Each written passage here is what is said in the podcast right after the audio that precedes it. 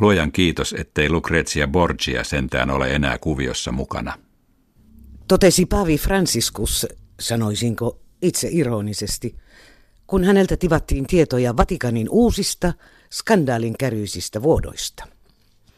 Totta, ei ole Lucreziaa, eikä ole näkynyt myöskään tikareita ja myrkkypulloja, niin kuin oli tapana Borgia-suvun hallitsemissa Vatikanin palatseissa renessanssin aikoina.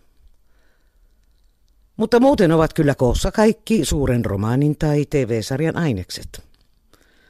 On juonitteluja, on salaisia koodeja, on kardinaaleja, vaikutusvaltaisia kreivitteriä ja vakoja. On luksuspitoja ja luksusasuntoja, on salaisia treffejä makualkoveissa ja on espanjalainen prelaatti, joka tunnustaa langenneensa ja on italialainen sipsakka PR-nainen, joka on päättänyt ottaa irti kaiken, minkä Vatikanin valtakoneistosta saa. Ja on kaksi italialaista toimittajaa, joita uhkaa kirkkovaltion tuomio. Mutta mistä oikein on kysymys? Älkää kootko itsellenne aarteita maan päälle, missä koi ja ruoste raiskaa ja missä varkaat murtautuvat sisään ja varastavat, vaan kootkaa itsellenne aarteita taivaaseen, missä ei koi eikä ruoste raiskaa ja missä eivät varkaat murtaudu sisään eivätkä varasta.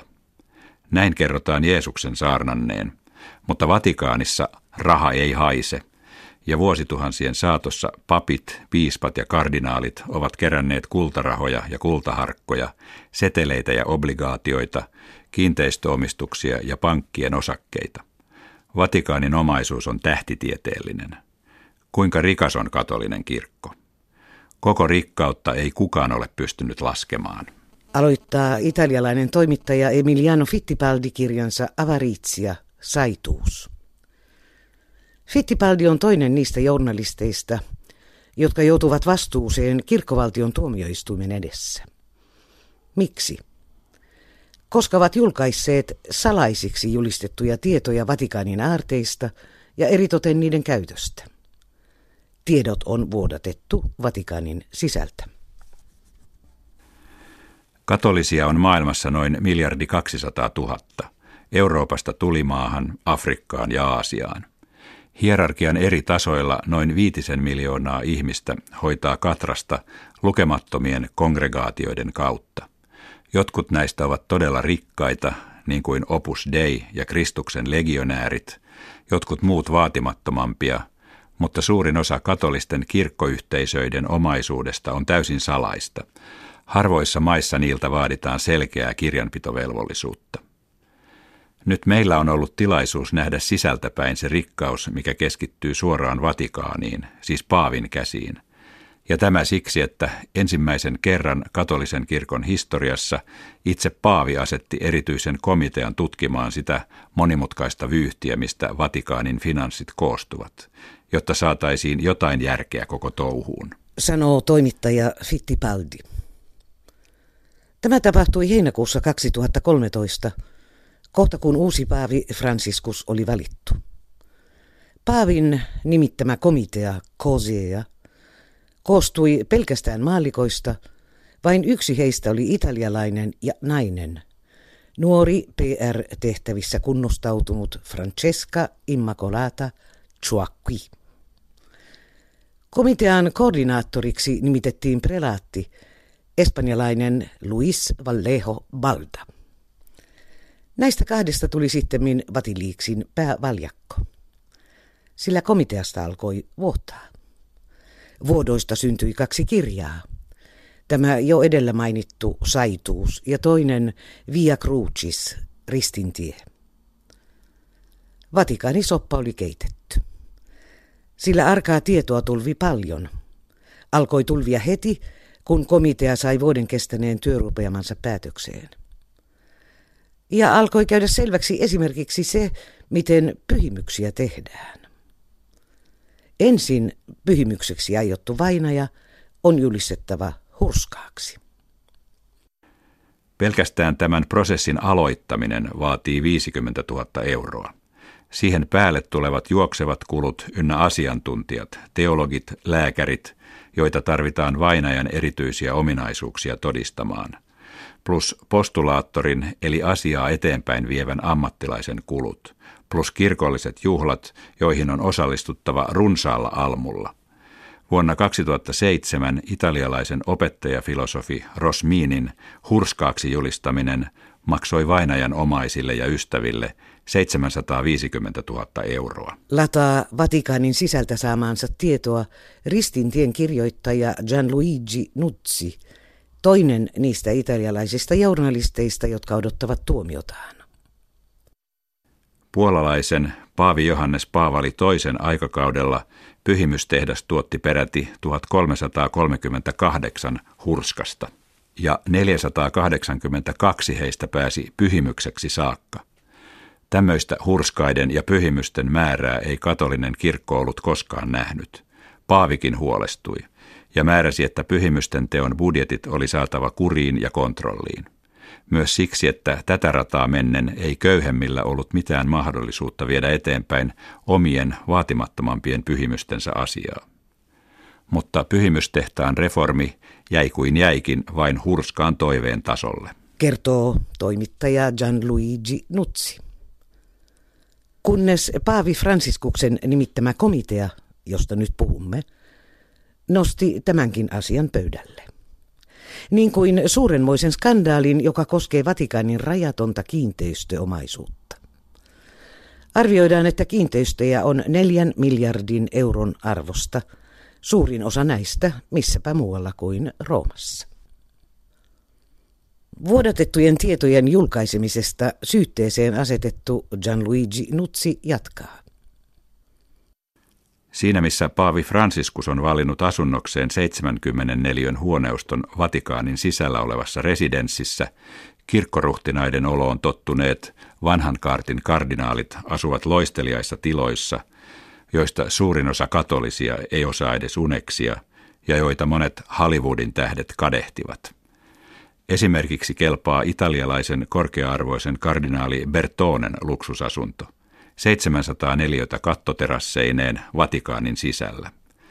Mutta asuntoa käytetään myös edustustilana, kardinaali selitti. Niinpä asunnon suuret kunnostustyöt on maksettu katolisen lastensairaalan Bambin Jesuun varoista, niistä kolehdeista, joita katoliset ovat kantaneet sairaalalle. Katolisen kirkon omistamia unelma-asuntoja on Roomassa paljon.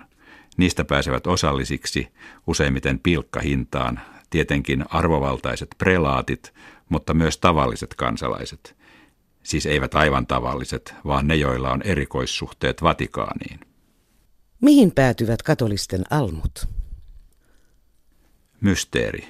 Periaatteessa köyhien auttamiseen, vaikeuksissa eläville, kärsiville lapsille ja vanhuksille, köyhille seurakunnille, luonnonmullistusten uhreille, maahanmuuttajille – Käytännössä ei tiedetä mihin ja missä mittakaavassa, koska tälläkin rintamalla vallitsee kirjanpidossa täysi pimeys. Tiedetään kuinka paljon rahaa tulee, mutta ei tiedetä tarkoin mihin mikäkin summa menee. Sama koskee Italian niin sanottua kirkollisveroa. Veronmaksajan on osoitettava veroilmoituksessaan maksettavasta verostaan kahdeksan promillea jollekin uskonnolliselle järjestölle. Niitä on listassa monia. Suurin osa Italiassa ilmoittaa luonnollisesti katolisen kirkon. Mutta jos ei halua tai osaa ilmoittaa mitään järjestöä, se kahdeksan promillea menee automaattisesti katoliselle kirkolle, koska sillä on matemaattisesti laskettuna suurin suhteellinen kannatus. Ei tämänkään rahan käytöstä, ja kyse on todella suuresta summasta, noin miljardista euroa vuodessa, ole tarkkaa tietoa niin kuin ei monesta muustakaan rahalähteestä, kyseenalaisista tileistä Vatikanin pankissa, likaisen rahanpesun syytöksistä. On täyttä totta, sen myöntävät kriittisimmätkin Vatikaanin arvostelijat, että Paavi Franciscus on päättänyt tehdä selvää jälkeä Vatikaanin finansseista. Mutta on eittämätön totuus sekin, että hänellä on vastassaan vahva seinä. Ne kirkkoruhtinaat, suuremmat ja pienemmät, joilla ei ole aikomustakaan luopua omista eduistaan ja valta-asemistaan. Ja kuluu vielä aikaa ennen kuin Vatikaanin pankki, finanssikeskus IOR, monien skandaalien pesä, saa puhtaan pankin paperit. Toteaa italialainen toimittaja Fittipaldi. Paavi Fransiskuksen yrityksiin muuttaa sävel Vatikanin finansseissa kuuluu myös uuden eräänlaisen keskitetyn valtionvarainministeriön luominen. Sen vetäjäksi kutsuttiin kaksi vuotta sitten Australiasta Sydneyn arkkipiispa, roimaotteinen kardinaali George Pell, lempinimeltään The Ranger. Monien Vatikaania järisyttäneiden finanssiskandaalien ja oikeusjuttujen jälkeen Paavi toivoi tosissaan, että The Ranger pystyisi tyynnyttämään keskenään riitelevät kardinaalit ja antamaan kirkkovaltion taloudelle järkevän ja kirkkaan suunnan. Mutta ei tässäkään ole onnistuttu, ainakaan vielä. Väittää Fittipaldi. Australialainen The Ranger on hajottanut Vatikaanin kuurian valtiaat entisestään, ja siellä jatkuu sama klaanien välinen taistelu kuin aina ennenkin. Kun australialaisen lähimmät miehet ehdottivat, että Vatikaanin pankin miljardit siirrettäisiin Luxemburgiin, missä verotus on hellempi, itse Paavi pani aikeille stopin. Usein tulen ajatelleeksi, että kirkko on liikeyrittäjä enemmän kuin äiti, Paavin kerrotaan sanoneen. Ja nyt palaamme alkuun, eli skandaaliin, jonka Vatiliiks on synnyttänyt. Siis itsensä Paavin nimittämä komitea oli pannut mustaa valkoiselle italiaksi ja englanniksi kaiken sen tiedon, minkä kaksi italialaista toimittajaa sitten puki kirjan muotoon, ja josta olen tässä antanut vain muutaman välähdyksen. Komitean työn tulokset oli tarkoitettu Vatikaanin sisäiseen käyttöön, ne vuotivat ulos. Espanjalainen prelaatti Vallejo Balda on myöntänyt anteensa tiedostot ja salasanat italialaisille toimittajille. Miksi? Jotta kaikki saisivat tietää, hän yrittää puhdistautua, mutta vetää samaan veneeseen komitean ainoan naispuolisen jäsenen, italialais-marokkolaisen PR-naisen, joka ei anna periksi. Koko Vatikaani on yhtä vuotoa. Purkautuu Francesca Ciauqui. Paavin paimenkirjeet, yksityinen kirjeenvaihto, meidän komitean sisäiset tiedostot. Joka aamu Vatikaanissa joku herää ja miettii, että kenelle journalistille antaisi seuraavaksi tietoa, vain jotta voisi joko ylistää tai vahingoittaa jotakuta omien etujensa nimissä. Voisin siteerata vaikka kuinka monta uhria. Nyt minä olen yksi uhreista, niin kuin olisin pettänyt Paavin, en ikinä. Francesca Ciauqui on pettänyt moneen kertaan. PR-nainen on käyttänyt asemaansa hyväkseen, luodakseen itselleen aseman, imagon ja suhteet. Mutta tällä kertaa ei ollakaan enää pelkästään lehtien etusivuilla, vaan kirkkovaltion tuomioistuimessa. Syytettyjä on viisi. Prelaatti Vallejo Balda, hänen sihteerinsä, PR-nainen Francesca Ciauqui ja journalistit Emiliano Fittipaldi ja Gianluigi Nuzzi. Syytös. Sisäiseen käyttöön tarkoitettujen salaisten dokumenttien julkaiseminen ja julkaisemiseen osallistuminen. Oikeudenkäynti tapahtuu Vatikaanin tavoin. Syytetyt eivät saa itse valita asianajajaansa, eivät seurata kanssasyyllistensä oikeuskäsittelyä. Ja kahden italialaisen journalistin kohdalla eivät päde lehdistön vapauden käsitteet, sillä Vatikaani ei niitä tunne. Mitä minä olen tehnyt? Julkaissut tietoa salaisista pankkitileistä, korruptiosta, väärinkäytöksistä. Kaikki totta, sillä ne ovat peräisin Vatikaanin sisäisen komitean pöytäkirjoista, joita en ole varastanut, vaan jotka on annettu käyttööni. Olen tehnyt sen, mikä toimittajan tulee tehdä. Julkaista tieto, milloin tietää sen olevan totta ja yhteiskunnan kannalta merkittävää ja nyt minut on haastanut oikeuteen Euroopan viimeinen monokratia, kirkkovaltio, jolle vapaata tiedonjulkaisua ei ole olemassakaan.